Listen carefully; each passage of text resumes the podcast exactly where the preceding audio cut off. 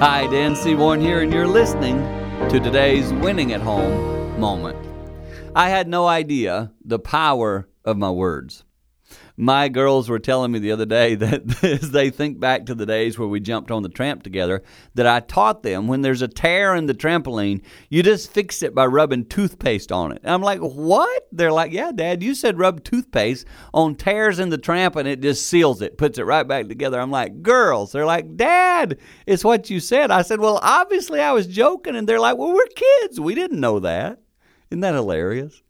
Our words shape our children's thoughts. And of course, now they know that's not true, but for years they thought it. Wonder what your kids are thinking right now because of something you said. it's a little scary, but just know your words powerful. Measure them, be wise with them. If you do that, you'll be winning at home.